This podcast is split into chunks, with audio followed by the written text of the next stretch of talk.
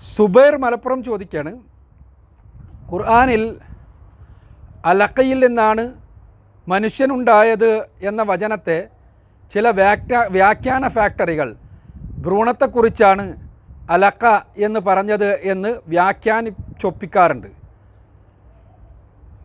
ലോകത്തെ ഏതെങ്കിലും ഒരു ഡിക്ഷണറിയിൽ അലക്കക്ക് ഇങ്ങനെ ഭ്രൂണം എന്നൊരർത്ഥം കൊടുത്തതായി കാണിച്ചു തരാൻ കഴിയുമോ? ഇല്ലെങ്കിൽ ഇത് ഒരു കഞ്ഞി വ്യാഖ്യാനം നിരത്തി ഖുർആാനിനെ വെളിപ്പിക്കാനുള്ള ശ്രമം ഉപേക്ഷിച്ചുകൂടെ? പരിശുദ്ധ ഖുർആാനിൽ അലക്ക എന്ന് പറഞ്ഞാൽ ഭ്രൂണം എന്താണ് എന്നുള്ള പരിഭാഷ നൽകാറുണ്ട്. അത് കഞ്ഞി വ്യാഖ്യാനാണ്. അത് നടത്തുന്ന ആളുകൾ വ്യാഖ്യാന ഫാക്ടറികളാണ് എന്നെല്ലാമാണ് ചോദ്യകർത്താവ് പറഞ്ഞിട്ടുള്ളത്. സത്യത്തിൽ ഇപ്പോൾ നാസ്തികന്മാർക്ക് ഇഷ്ടമുള്ള പദങ്ങളിൽ ഒന്നാണ് വ്യാഖ്യാന ഫാക്ടറി എന്നുള്ള പദം.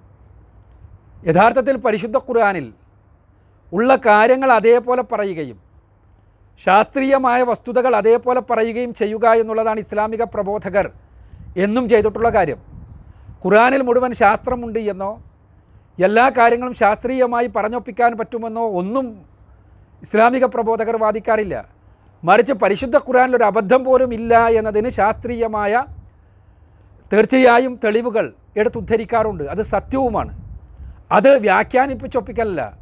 അത് ദുർവ്യാഖ്യാനമല്ല. കൃത്യമായും ശാസ്ത്ര വസ്തുതകൾ ലോകത്തിന്റെ മുന്നിൽ വക്കലാണ്. ഖുറാൻ പറയുന്നത് വക്കലാണ്.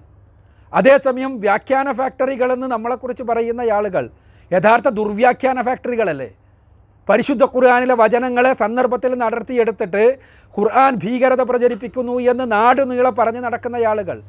അങ്ങനെ ഖുർആന്റെ അനുയായികളെ മുഴുവനും തന്നെ ഭീകരവാദികളെന്ന് ചിത്രീകരിക്കാൻ ശ്രമിക്കുന്നവർ. പരിശുദ്ധ ഖുർആന്റെ അനുയായികൾ കൊള്ളരുതാത്തവരാണ് എന്ന് ചിത്രീകരിച്ച് ഇവിടെ കലാപമുണ്ടാക്കാൻ ശ്രമിക്കുന്നവർ. അവരാണ് യഥാർത്ഥത്തിൽ ദുർവ്യാഖ്യാന ഫാക്ടറികൾ.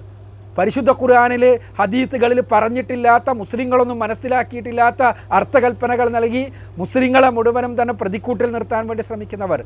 അവർ വ്യാഖ്യാന ഫാക്ടറികളല്ല ദുർവ്യാഖ്യാന ഫാക്ടറികളാണ്. എന്തിനധികം അവരുടെ ശാസ്ത്രത്തെ വരെ ശാസ്ത്രത്തിന്റെ ആളുകളാണെന്നാണ് അവർ പറയാറുള്ളത്. ശാസ്ത്രത്തെ വരെ അവർ വെറുതെ വിട്ടിട്ടില്ല.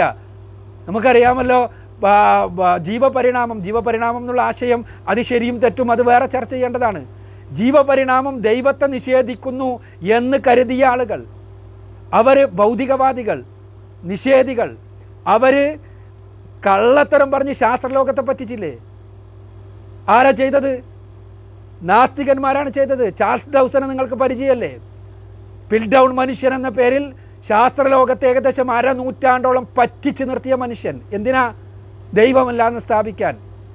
ദൈവമില്ലാന്ന് സ്ഥാപിക്കാൻ കള്ള ഫോസിലുണ്ടാക്കി മനുഷ്യന്റെ തലയോട്ടിയിൽ ഒറാങ്ങൊട്ടാങ്ങിന്റെ താടിയെല്ല് വെച്ച് പിടിപ്പിച്ച് വളരെ സമർത്ഥമായി കള്ള ഫോസിലുണ്ടാക്കി ശാസ്ത്രലോകത്തെ അരനൂറ്റാണ്ടോളം കാലം പറ്റിച്ച് ശാസ്ത്ര പാഠപുസ്തകങ്ങളിലെല്ലാം മനുഷ്യന്റെയും ആൾക്കുരങ്ങിന്റെയും നടുവിലുള്ള ജീവിയായി. പിൽഡൗൺ മനുഷ്യനെ പ്രതിഷ്ഠിക്കാൻ അങ്ങനെ മ്യൂസിയങ്ങൾ ഉണ്ടാക്കാനെല്ലാം പ്രേരിപ്പിച്ച് കള്ള ദുർവ്യാഖ്യാന ഫാക്ടറിയുടെ ആളുകൾ ഇപ്പോൾ ഇസ്ലാമിക പ്രബോധകരെ അവർ വ്യാഖ്യാന ഫാക്ടറികളാണെന്ന് പറയാം. യഥാർത്ഥത്തിൽ യഥാർത്ഥത്തിൽ ദുർവ്യാഖ്യാന ഫാക്ടറികൾ നാസ്തികന്മാരാണ്. ഇത് ഇന്ന് മാത്രമല്ല എന്നും. എന്നാൽ ഇവിടെ ചോദ്യം അലഹയെക്കുറിച്ചാണല്ലോ എന്താണ് അലഹ? യഥാർത്ഥത്തിൽ അലഹക്ക് ഭ്രൂണം നടത്തണ്ടോ ഇല്ല. അലക്കക്ക് ലോകത്തിലുള്ള ഒരു ഡിക്ഷണറിയും ഭ്രൂണം അർത്ഥം കൊടുത്തിട്ടില്ല. പിന്നെ എന്താ നമ്മുടെ വാദം? നമ്മുടെ വാദം അലക്കയുടെ അർത്ഥം ഭ്രൂണമാണ് എന്നല്ല. മറിച്ച് അലക്ക എന്ന പ്രയോഗം ആ സമയത്തെ ആ സമയത്തെ സിക്താണ്ടത്തെ കുറിക്കാൻ ഏറ്റവും കൃത്യമായ പ്രയോഗമാണ് എന്നാണ്. അതല്ലാതെ അലക്കക്ക് ഭ്രൂണം നടത്തണ്ട് എന്നല്ല നമ്മൾ പറയുന്നത്. അലക്ക എന്നുള്ള ശബ്ദം ആ സമയത്തുള്ള ഭ്രൂണത്തെ കുറിക്കാൻ ഏറ്റവും കൃത്യമായ ശബ്ദമാണ് എന്ന് നമ്മൾ പറയും. അതെന്തുകൊണ്ടാണ് അത് സത്യമായതുകൊണ്ടാണ്. അത് സത്യമായതുകൊണ്ടാണ്. വേറെയൊന്നുമല്ല. അലക്ക എന്നുള്ള പദത്തിന് ഞാൻ പറയുന്ന അർത്ഥം നിങ്ങൾ എടുക്കേണ്ട. വില്യം ലൈനിന്റെ അറബിക് ലെക്സിക്കൺ എടുത്തോ? ആ വില്യം ലൈൻ മുസ്ലിം അല്ല ഇസ്ലാമിക പ്രബോധകനുമല്ല. അലക്കക്ക് എന്തൊക്കെ അർത്ഥമുണ്ട് നോക്കുക. അയിന് ലാമ് ക മൂന്ന് ത്രയാക്ഷരങ്ങളിലൊന്നുണ്ടായ പദങ്ങൾക്ക് മുഴുവനും അള്ളിപ്പിടിക്കുന്നത് പറ്റിപ്പിടിക്കുന്നത് എന്നെല്ലാമാണ് അർത്ഥം.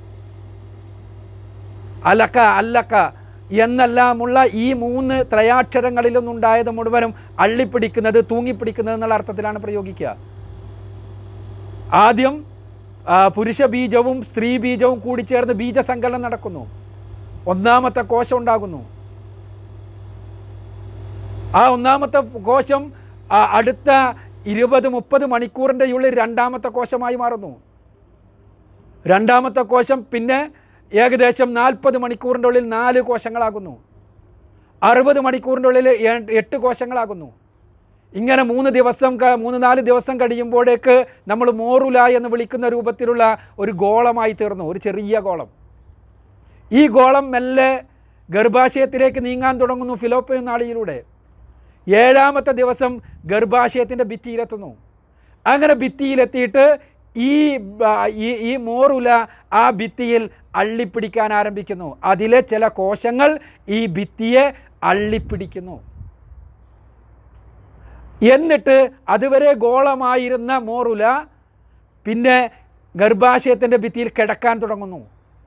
ഏതാനും ദിവസം കഴിയുമ്പോഴേക്ക് ശരിക്ക് ഗർഭാശയ ഭിത്തിയിൽ പറ്റിപ്പിടിച്ച് കിടക്കുന്ന ഒരു പുഴു ഒരു അട്ട ആണ് എന്നേ തോന്നൂ. അതുകൊണ്ട് ഈ സമയത്ത് അലക്ക് എന്ന് പരിശുദ്ധ ഖുർആൻ പ്രയോഗിച്ചത് നുത്തുഫത്ത് നംഷാജിന് ശേഷമുള്ള ബീജത്തിന്റെ അവസ്ഥയെക്കുറിച്ചാണ്. നുത്തുഫ എന്ന് പറഞ്ഞു. നുത്തുഫ എന്ന് പറഞ്ഞ ബീജം. നുത്തുഫത്ത് നംഷാജ് കൂടിച്ചേർന്ന ബീജം. അത് സിക്താണ്ടത്തെ കുറിക്കുന്നു. ആ സിക്താണ്ടത്തിന് ശേഷം ഏഴാമത്തെ ദിവസം സിക്താന്തമുണ്ടായി ഏഴാമത്തെ ദിവസം പിന്നീട് ഖുർആൻ പല വചനങ്ങളിൽ പറയുന്നുണ്ട് അലക്ക എന്ന്. ഒന്നും രണ്ടും വചനങ്ങളിലല്ല. ആ അലക്ക എന്നുള്ള പദം പരിശുദ്ധ ഖുർആാനിൽ പ്രയോഗിക്കുന്നത് ആ സമയത്ത് വളരെ കൃത്യമാണ്. അള്ളിപ്പിടിക്കുന്നതാണ്. അത് ഭ്രൂണം എന്നുള്ള അർത്ഥമല്ല മറിച്ച് അള്ളിപ്പിടിക്കുന്നത് എന്നാണ് അർത്ഥം. അതേപോലെ തന്നെ അട്ട എന്തുകൊണ്ട് അട്ടക്ക പേര് വന്നത്? അതും മനസ്സിലാക്കണം. അട്ട അള്ളിപ്പിടിക്കുന്നത് കൊണ്ടാണ്. ലൈന്റെ ഡിക്ഷണറി ലെക്സിക്കൺ എടുത്ത് നോക്കുക. അള്ളിപ്പിടിക്കുന്ന പുഴുക്കൾക്കെല്ലാം അത് പറയും. ഈ രൂപത്തിൽ അള്ളിപ്പിടിച്ച് ഒരു പുഴുവിന്റെ ആകൃതിയിൽ അട്ടയുടെ ആകൃതിയിൽ കിടക്കുന്നു. ആര്? ഈ ഭ്രൂണം. ആ സമയത്ത്. ഖുർആൻ അലക്ക എന്നുള്ള പദ പ്രയോഗം എത്ര കൃത്യം? അപ്പോൾ ചോദ്യമാണ് ആ അലക്കക്ക് അട്ടയെപ്പോലുള്ളത് എന്നുണ്ടോന്ന് അലക്കക്ക് അട്ടയെപ്പോലുള്ളതെന്ന് മാത്രമല്ല അട്ട എന്നും അർത്ഥമല്ല നേർക്ക് നേരെ. അട്ടയ്ക്ക് എന്തുകൊണ്ടാണ് അലക്ക എന്ന് പേർക്ക് പറയാൻ കാരണം അലക്കായതുകൊണ്ടാണ് എന്ത് അള്ളിപ്പിടിക്കുന്നത് കൊണ്ടാണ്. ആ സമയത്തുള്ള ആ ഷെയ്പ്പ് സൂചിപ്പിക്കുന്നത് അതാണ്. അതാണ് അല്ലാതെ അലക്കയെപ്പോലുള്ളത് എന്ന അർത്ഥം ഉണ്ടായിട്ടല്ല പറയണത്. ലൈന്റെ ലെക്സിക്കൺ ഒന്ന് നോക്കുക അല്ലെങ്കിൽ ലിസാണ് ഒരു അറബ് എടുത്ത് നോക്കുക. അറബി അറിയാവുന്ന നാസ്തികന്മാരില്ലേ ഓരോടൊന്ന് എടുത്ത് നോക്കാൻ പറയും. എന്നിട്ട് അതിന്റെ ശേഷം ആ അലക്ക ആ അലക്കയുടെ ഈ രണ്ട് ശബ്ദങ്ങൾ അത് വളരെ കൃത്യമാണ്. പിന്നെ മുതലയെക്കുറിച്ച് പറയുന്നു ഇളാമിനെക്കുറിച്ച് പറയുന്നു ചോദ്യത്തിലാവുന്നില്ലല്ലോ. പിന്നെ ആകെയുള്ള വാദം എന്താ? പഴയ ഡിക്ഷണറികളിൽ പഴയ ഖുർആൻ പരിഭാഷകളിൽ അലക്കക്ക് രക്തക്കട്ട എന്ന് പറഞ്ഞു എന്നാണ്. തീർച്ചയായും പറഞ്ഞിട്ടുണ്ട്. കാരണം എന്താണ്? രക്തക്കട്ട എന്നതിന് അർത്ഥമുണ്ട് എന്നുള്ളതുകൊണ്ട് തന്നെ. ഇതിനർത്ഥമുണ്ട്. അർത്ഥമുണ്ട് കാരണം എന്താണ്? രക്തപിണ്ഡം ശരീരത്തിൽ ഇങ്ങനെ തൂ തൂങ്ങിക്കിടക്കുന്നത് കൊണ്ട് അതും അലക്കയിൽ നിന്നുണ്ടായതാണ്. അട്ട ശരീരത്തിൽ കടിച്ചിട്ട് ഇങ്ങനെ തൂങ്ങിക്കിടക്കുമ്പോൾ ഒരു ചോരക്കട്ട തൂങ്ങിക്കിടക്കുന്നത് പോലെ തോന്നുന്നത് കൊണ്ട് രക്തപിണ്ഡത്തെക്കുറിച്ച് അലക്ക എന്ന് പറഞ്ഞിട്ടുണ്ട്. എന്നാൽ രക്തപിണ്ഡം എന്ന് പറഞ്ഞത് എന്തിനാണ്? അത് ഏതെങ്കിലും രക്തത്തെ കുറിക്കാനാണോ? ആ രക്തത്തിന്റെ പിണ്ടത്തെ കുറിക്കാനാണോ? അതല്ലെങ്കിൽ ചില വിമർശകർ പറയാറുള്ളത് പോലെ ആ ആർത്തവ രക്തത്തെ കുറിക്കാനാണോ? രക്തത്തിന് അറബിയിൽ പറയാം ദമ് എന്നാണ്. ഞാൻ വെല്ലുവിളിക്കുകയാണ് ഭൗതികവാദികളെ. പരിശുദ്ധ ഖുറാനിൽ നിരവധി തവണ ഭ്രൂണത്തെക്കുറിച്ച് പറയുന്നുണ്ടല്ലോ. ഒരു തവണ ദമ്മ് എന്ന് പറഞ്ഞത് കാണിക്കാൻ പറ്റുമോ? അതേപോലെ തന്നെ രക്തക്കട്ട എന്ന് വേണമെങ്കിൽ അദ്ദമുൽ മാജിദ് എന്ന് പറയാം. എവിടെയെങ്കിലും അങ്ങനെ ഉണ്ടോ ഹദീസുകളിലുണ്ടോ? ഒരു വായിഫായ ഹദീസിൽ പോലും ഇല്ല അങ്ങനെ. അറബികൾക്കിടയിൽ തീർച്ചയായും അങ്ങനെയെല്ലാമുള്ള വിശ്വാസം ഉണ്ടായിരുന്നു. എന്തിനധികം രക്തക്കട്ട എന്ന അർത്ഥം ഖുർആൻ വ്യാഖ്യാതാക്കൾ കൊടുത്തല്ലോ. കാരണം എന്താ? അന്ന് ഗർഭചിത്രമെല്ലാം നടക്കുകയാണെങ്കിൽ കുഞ്ഞിനെ കാണുക ചോര കട്ടയായിട്ടാണ്.